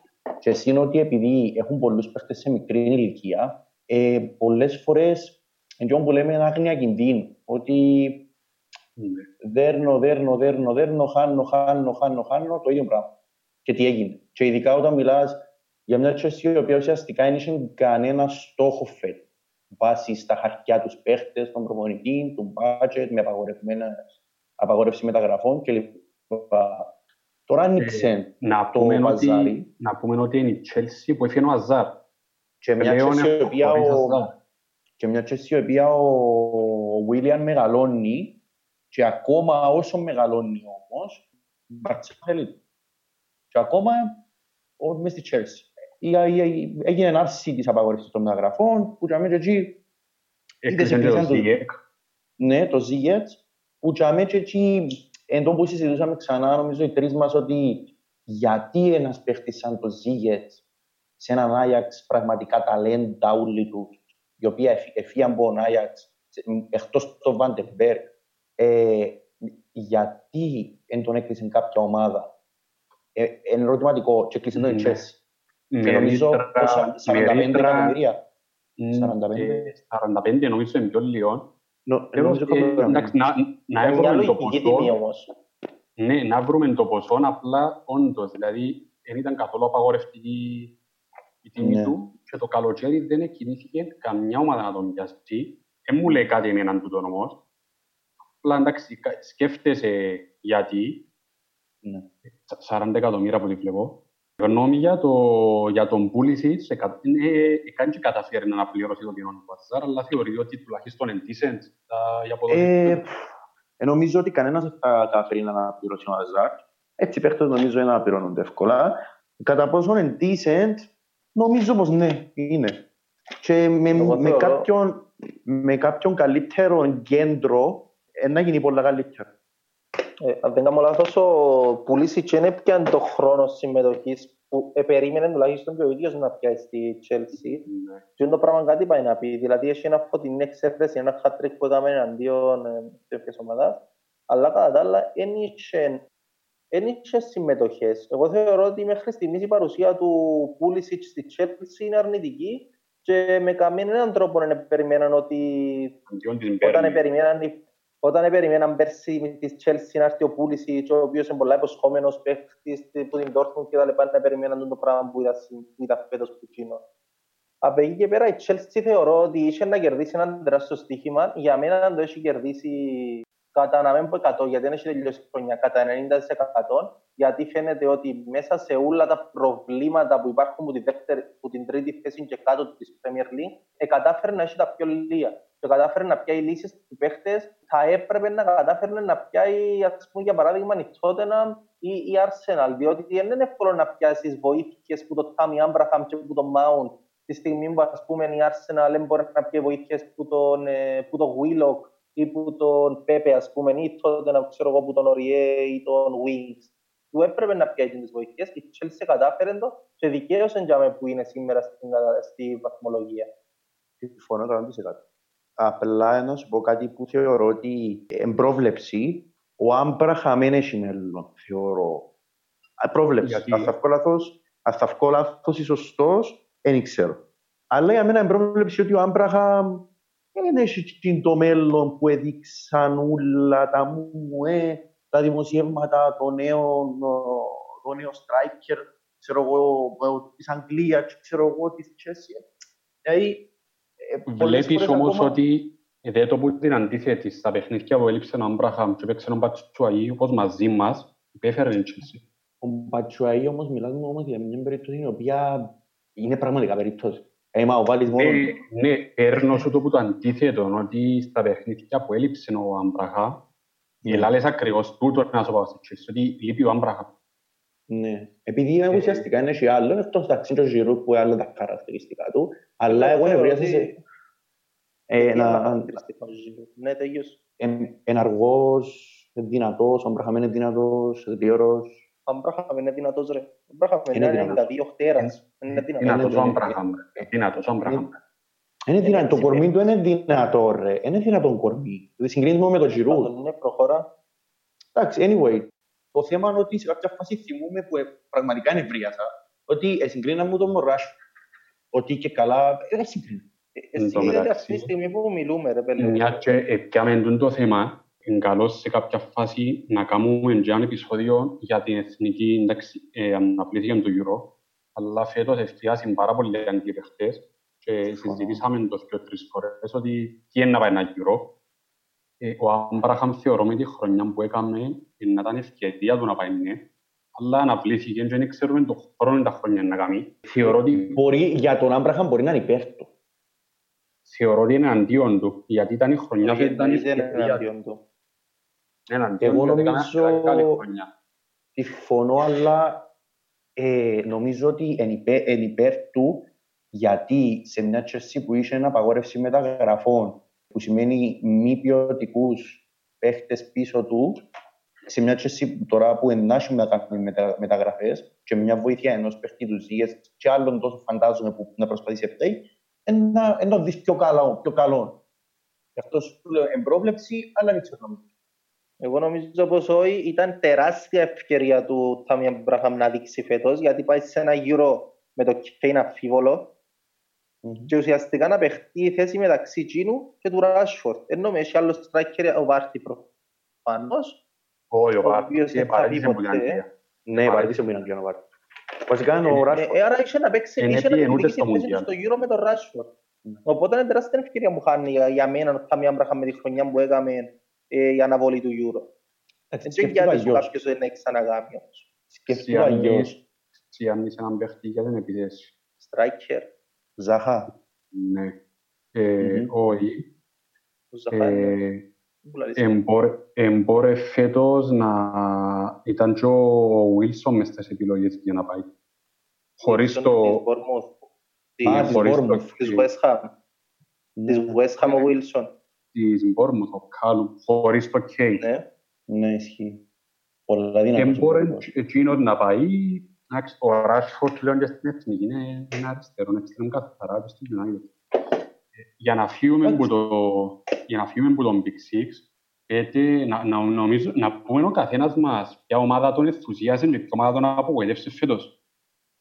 Ναι. Ναι, ναι, ναι, ξεκινάς, ρε Στελιάνε. Δώστε μου, δώστε μου μισό λεπτό, γιατί γυρεύω να βρω κάτι. Ξεκινάτε, ξεκινά Αντρέα και να είμαι επόμενος. Ε, μια ομάδα που με ενθουσίασε όχι ως προς την απόδοση, αλλά ως προς το βαθμολογικό πίνακα είναι η Sheffield. Όχι ως προς απόδοση. Ως προς το βαθμολογικό πίνακα. Σε απόδοση, το που με ενθουσίασε με τη Sheffield όμως, είναι το πόσο πραγματικά η άμυνα της είναι σπάση. Δηλαδή, εάν, και με έναν τερματοφύλακα είναι καταπληκτικό. Δανεικό που United, τώρα πήγαμε στο Henderson. Ε, καταπληκτικός. Δηλαδή, βλέπω το για επόμενο τερματοφύλακα της Αγγλίας, όχι άνετα. Για μένα να είναι. Αυτό, ότι ενθουσίασε με πάρα πολλά ως προ το βαθμολογικό πίνακα, όχι ως προς εννοείται ποδόσφαιρο. Και, είναι που και για, ναι, ρε, όμως, και για νεοφώτιστη ομάδα, με, τόσο με λίγο budget, το που είναι, είναι απίστευτο. Ναι. Το, σε θέμα ποδοσφαίρου, οι Wolves. Ε, ε, είναι, ποδοσ... Ε, είναι η πορτογαλική σχολή. Επέτσινη που σε απογοήτευσε. Που με απογοήτευσε. Για στον μια που σε ενθουσιάσε, μια που σε απογοήτευσε. Ενθουσιάζεσαι προφανώς η Sheffield. Όχι, όχι. Ενθουσιάζεσαι με οι Wolves ποδοσφαιρικά. Απλά εν έκπληξη η Sheffield ότι είναι για αυτό. Οι Wolves ποδοσφαιρικά ενθουσιάζεσαι. Ο πάντα ενθουσιάζεται με οι Wolves. Με που τη μέρα που έπιανε την διαποδόση που πέσει. Η που θέλω απογοήτευση η Aston Villa. Ε, όχι γιατί μπορεί να μείνει ή γιατί δεν μπορεί να μείνει, αλλά διότι απλά είναι μια ιστορική ομάδα η οποία δεν τη φαντάζομαι στη δεύτερη κατηγορία. Εγώ ρε, βρες το που ψάχνεις. Ε, εντάξει, γύρευκα τις μεταγραφές, αλλά ε, ξεκίνα. η ομάδα που με ενθουσίασε προφανώς εμένα φέτος είναι η, η Sheffield Men Σεβασμός. Απλά Εκείνο που ενθουσιάζουμε είναι οι Wolves που με τον budget το οποίο δεν συγκρίνεται νομίζω με το top 6 δεν είμαι σίγουρος για το να συγκρίνεται ή όχι, προφανώς είναι πιο λίγο παίζει και επιθετικό ποδόσφαιρο και είναι σκληρότερα χείλη ομάδα. Αυτό το πράγμα είναι πάρα πολύ δύσκολο να το κάνεις. Με extreme επιθετικό ποδόσφαιρο, wingback, να πιένουν πάνω κάτω. Δεν θυμούμε άλλη ομάδα στη Premier League εκτός που top 6 να με ενθουσιάσει τόσο πολλά. Συγκεκριμένα άλλη ομάδα προσπαθώ τώρα να θυμηθώ άλλη ομάδα η οποία να με ενθουσίασε εκτός από το top 6 προφανώς είναι και η Leicester η οποία φέτος είναι τρίτη άρα είναι προφανώς να σπάσει το, το top 6 δεν νομίζω όμως ότι πρέπει να τη θεωρούμε ομάδα είναι πολλά μακριά από το top 6 η ομάδα το ίδιο με, το, με τα back της, σκληροτράχη άμυνα, με παίχτες τους οποίους φέτος τους φέτος τους έκαμε ονόματα, αλλά φέτος τους είδαμε εμείς οι υπόλοιποι κάτι. Το Γιουγξού, ας πούμε, ο Γιουγξού πέρσι δεν ήταν πρώτο όνομα, έφυγε ο Μαγκουάιαρ, έκαμε ναι, step up, ναι, ναι. πιάνε την ομάδα πάνω του, ο Τιέλεμανς με τον NDT στο κέντρο έδεσαν πάρα πολλά όμορφα, ο Βάρτη πυροβολή, νομίζω είναι πρώτος σκορέρ. Ο Βάρτη τώρα είναι με 19 τέρματα και δεύτερος ο Μπάμε για 17. Τα μπακ της, ο Περέιρα, ο Περέιρα, ο Chilwell, Απλά το θέμα είναι ότι usαμε το και πέρσι ήταν πάρα πολλά ωραία οι παίκτες, γι' αυτό το Και να κάνουμε και μια παρέθεση. Να κάνουμε μια παρέθεση για την κουρς που είπε ο Κωνσταντίνος πριν ότι παίζει και Europa, ε. Ναι. Ακόμα έξτρα αγώνες και πάει και μια χαρά στο Europa, ρε. Πραγματικά είναι καταπληκτική ομάδα. Πήγαινε έτσι, έπαιξε και παρά στο Europa και δεν έπαιξε με καμιά ομάδα που σόβερα, ας πούμε, έπαιξε με την Τωρίνο η οποία έχει γίνει μια, ασκετα, μια σε, σεβαστή ομάδα να, πούμε, να επιδείξει στην Ιταλία. Έχει τον Πενότη, ας πούμε, έχει ονόματα γίνει. Και... Ε, να συνεχίσω με την ομάδα όμως που με... Ε, ακόμα ένα πράγμα να κλείω με Wolves, ενώ ότι για μένα που είδα τόσα παιχνίδια φέτος, εκτός της Λίβερπουλ, είναι η μόνη ομάδα, πραγματικά η μόνη, που εκόντρανε τη Λίβερπουλ. Και μαζί που το είδαμε το παιχνίδι εκόντραρε την πάρα πολλά στο γήπεδο της. Μιλούμε ότι... Στο παιχνίδι της. Στο ναι, ήταν, ήταν απίστευτη. Με χειμένες μπροστά, με ζώτα πίσω, νεύες, ε, πραγματικά. Ήταν περίεργο γιατί ήταν και παίχτες παρόμοιοι, δηλαδή χειμένες με Φιρμίνο, Μανέ, με ναι, ναι, ναι, ναι, ναι. Ήταν, ήταν πολύ ωραίο παιχνίδι. Λίγο ρογέντρο πάει να έρθουν, να έχουν γίνει ξέρω εγώ Ρουμπενέφ, πολύ ωραίο παιχνίδι. ομάδα η οποία με έχει απογοητεύσει φέτος είναι η West Ham. Σαν ο παρός τότε να μην θα πρέπει να υπογοητεύσει, αλλά ρε φίλε, η ομάδα δεν μπορώ να καταλάβω τι κάνει. Κάθε χρόνο μοιάνε και τρεις παίχτες οι οποίοι θεωρούνται ονόματα, τύπου Φελίπ Άντερσον, Σνότκρα, ο οποίος νομίζω ήταν παίχτης της χρονιάς στην δεύτερη κατηγορία, κάποιος βραβείο έχει κερδίσει εκείνος. Έφυγε ο Αρναούτοβιτς με ένα αλλά στο Χάλερο, ο οποίος έρχεται μια, από μια πάρα πολλά χρονιά στη, που τη Γερμανία, νομίζω έπαιζε Νάιχταρ. Ναι, Φραγκφούρτη. Ψάξε το, ας θυμούμε. Αλλά δεν μπορώ να καταλάβω την ομάδα γιατί να παίζει, να παίζει για διαβάθμιση. Την ομάδα που έχει ένα πάρα πολύ καλό ρόστερ. Έχει Ράις, έχει Σοκουπόνα, δεν είναι κακοί παίχτες του. Τι γίνεται να έχει 27 ναι. βαθμούς σε τούντι Premier League. Οι, οι δυνατές ομάδες δίνουν βαθμούς στις πιο αδυνατές. Δεν μπορώ να ναι. καταλάβω τι παίζει ή τι πάει λάθος με τις ομάδες τύπου West Ham, οι οποίες διούν λεφτά προς τα έξω, όπως για παράδειγμα η Everton, και δεν καταφέρνουν ποτέ να κάνουν τίποτε, αλλά έρχονται ομάδες οι οποίες είναι σκληροτράχυλες, με εγκλεζόφατσες, δεν σπάζουν με τίποτα, τύπου Μπέρλεϊ, τύπου Πόρμου, ε, τύπου Σέφιλ, και έμπασαν κάτω του οι ομάδες. Είμαι πολλά, είμαι πολλά περίεργος να μάθουν τον λόγο και είπα σου στείλανε μια ημέρα ότι είναι ένα πολύ ωραίο θέμα και για μεταπτυχιακό το πράγμα να κάνουμε έρευνα τι πάει λάθος, το τι πάει λάθος με τις ομάδες. Και... Είναι case study προς αποφυγής σε έναν οργανισμό. Να μάθουμε να μου πάει ε, λάθος με ομάδες που δίνουν λεφτά. Και, και ακόμα κάτι για η West Ham, προσωπική μου άποψη είναι τι κάνεις στην Premier. Αξίζει της να παίζεις στην Premier League; Για μένα, με την απόδοση της τα τελευταία χρόνια, παντελώς αδιάφορη σαν ομάδα και κρίμα που είναι στην Premier League για άλλες ομάδες που είναι κάτω. Πραγματικά. Δηλαδή, προσπαθώ να καταλάβω τι προσφέρει με βάση τους παίχτες, αν εξαιρέσεις πάντα η ιστορία, αν εννοείται, τι προσφέρει. Το απόλυτο. Όμως, σε κάποια φάση, σε κάποια φάση είχα φίλο μου τη West Ham και γυρίζω και ρωτώ τον, ρε, γιατί μπαίνετε στο γήπεδο και διάει τρεις βαθμούς του πριν; Ήταν η φάση που τον πειράζεις και περιμένει να σου απαντήσει κάτι, να σου πει άντε ρε σταμάτα, εσύ είσαι στην καλύτερη. Πήρε με έναν ύφο και λέει μου, ε, δεν ξέρω. Δεν ξέρω γιατί είναι στους δύο με τους τρεις βαθμούς. Στελιανέδικο οι δικές σου. Οι ομάδες που με απογοητεύσαν. Είπετε το για τη West Ham, πραγματικά ε, ήμουν πάρα πολύ ενθουσιασμένος για την ομάδα για το πώς ξεκίνησε. Επιάσαν καλούς παίχτες σε ό,τι ο Φορνάλ, στο Χάλερ. Εν τόν που είναι ο Ανδρέας, ε, μια ομάδα διάφορη, υπάρχει να τη βλέπεις. Δεν ξέρεις πραγματικά τι προσφέρει. Δεν ε, προσφέρει ούτε θέαμα, ούτε θεωρητικά τσίνα που επίστευκες ότι είναι αποδόσει. Βασικά, και τρεις ομάδες που με απογοήτευσαν. Είναι άλλη ομάδα που με απογοήτευσε πάρα πολλά φέτος είναι η Watford. Είναι η τετάρτη που το τέλος.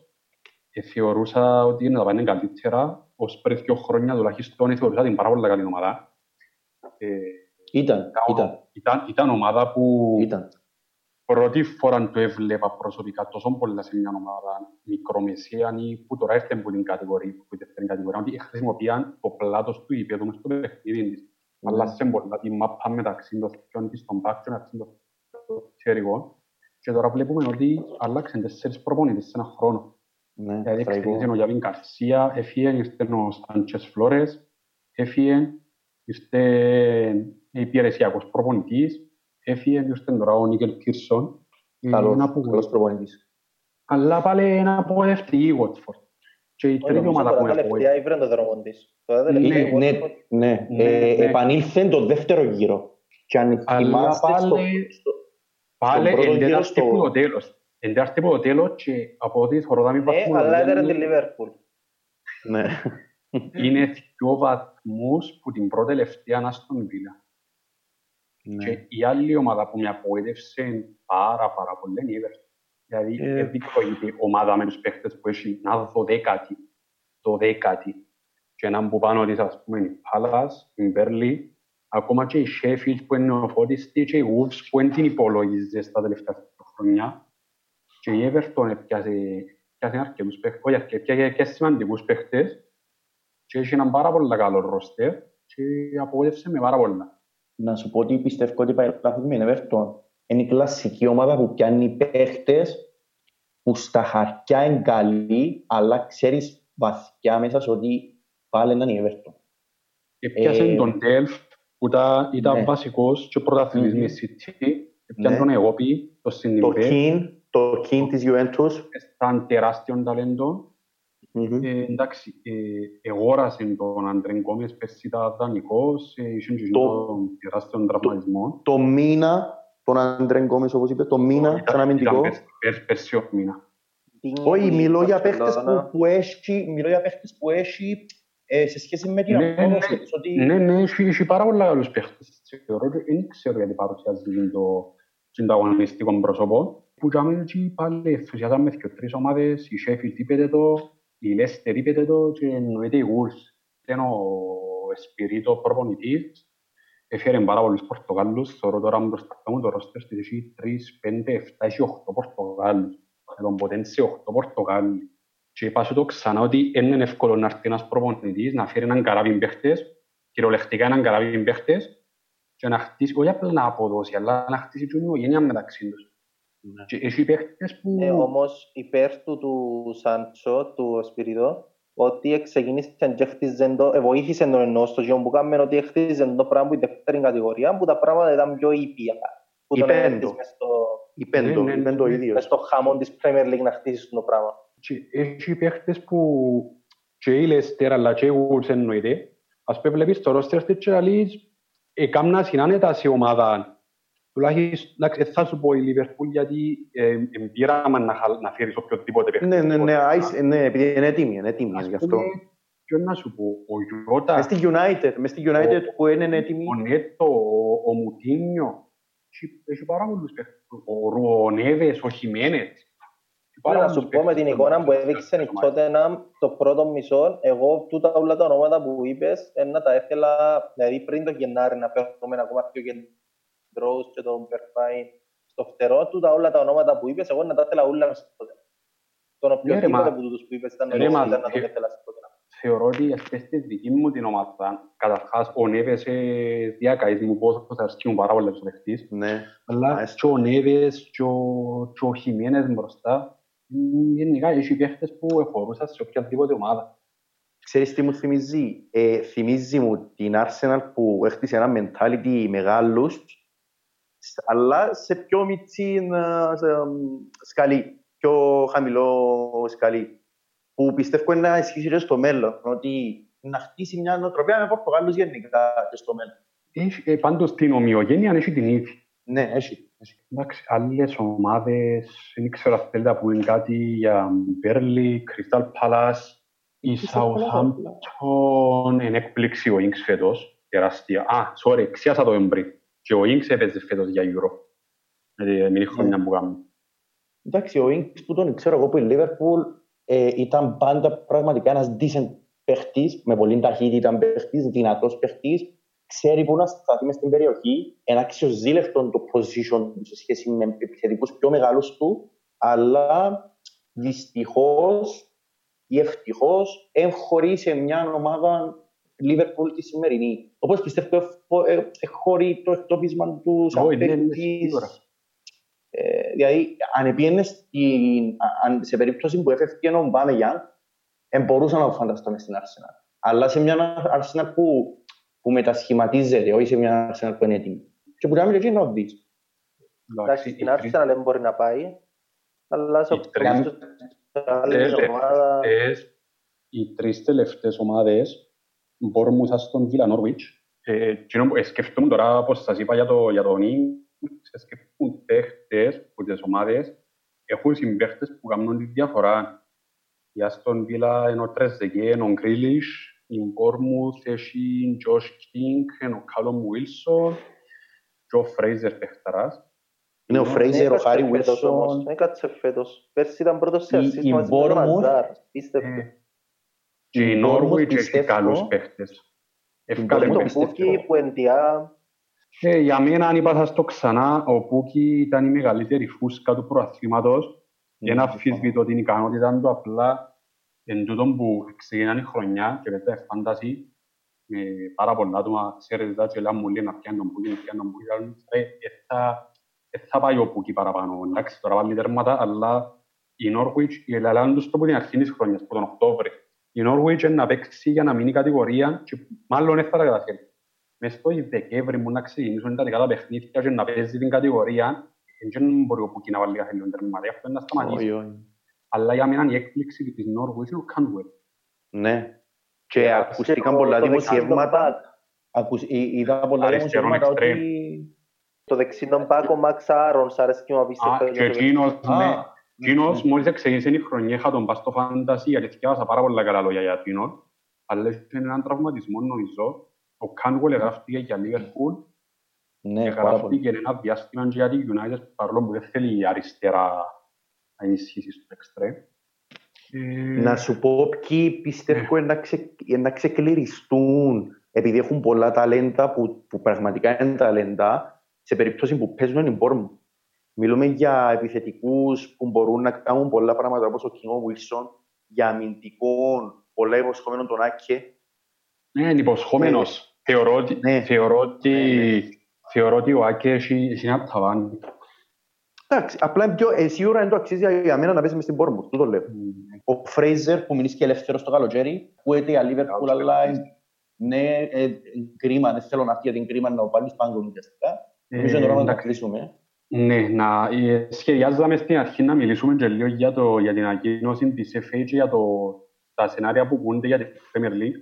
Απλά επειδή αναπόφευκτα το να πιάσουμε ένα σκοπές της χρονιάς είναι πάρα πολλά θέματα να συζητήσουμε. Ε, πιστεύω να κάνουμε ένα, ένα επόμενο επεισόδιο να τα Να το, συζητήσουμε. και- κάνουμε, να το κάνουμε με διαφορετικό επεισόδιο, ναι. Αποκλειστικά. Ε, να πούμε ότι ήταν το πρώτο μας επεισόδιο για την Premier League που wow, μιλήσαμε εις βάθος. Έρχονται επεισόδια, όπως σας είπαμε και στο προηγούμενο, και για FIFA. Είπαμε θα κάνουμε και για, ένα, για την εθνική. Έχουμε και κάποια άλλα θέματα που σκεφτούμαστε πέραν του πο- ποδόσφαιρου, αλλά πέραν της Premier League.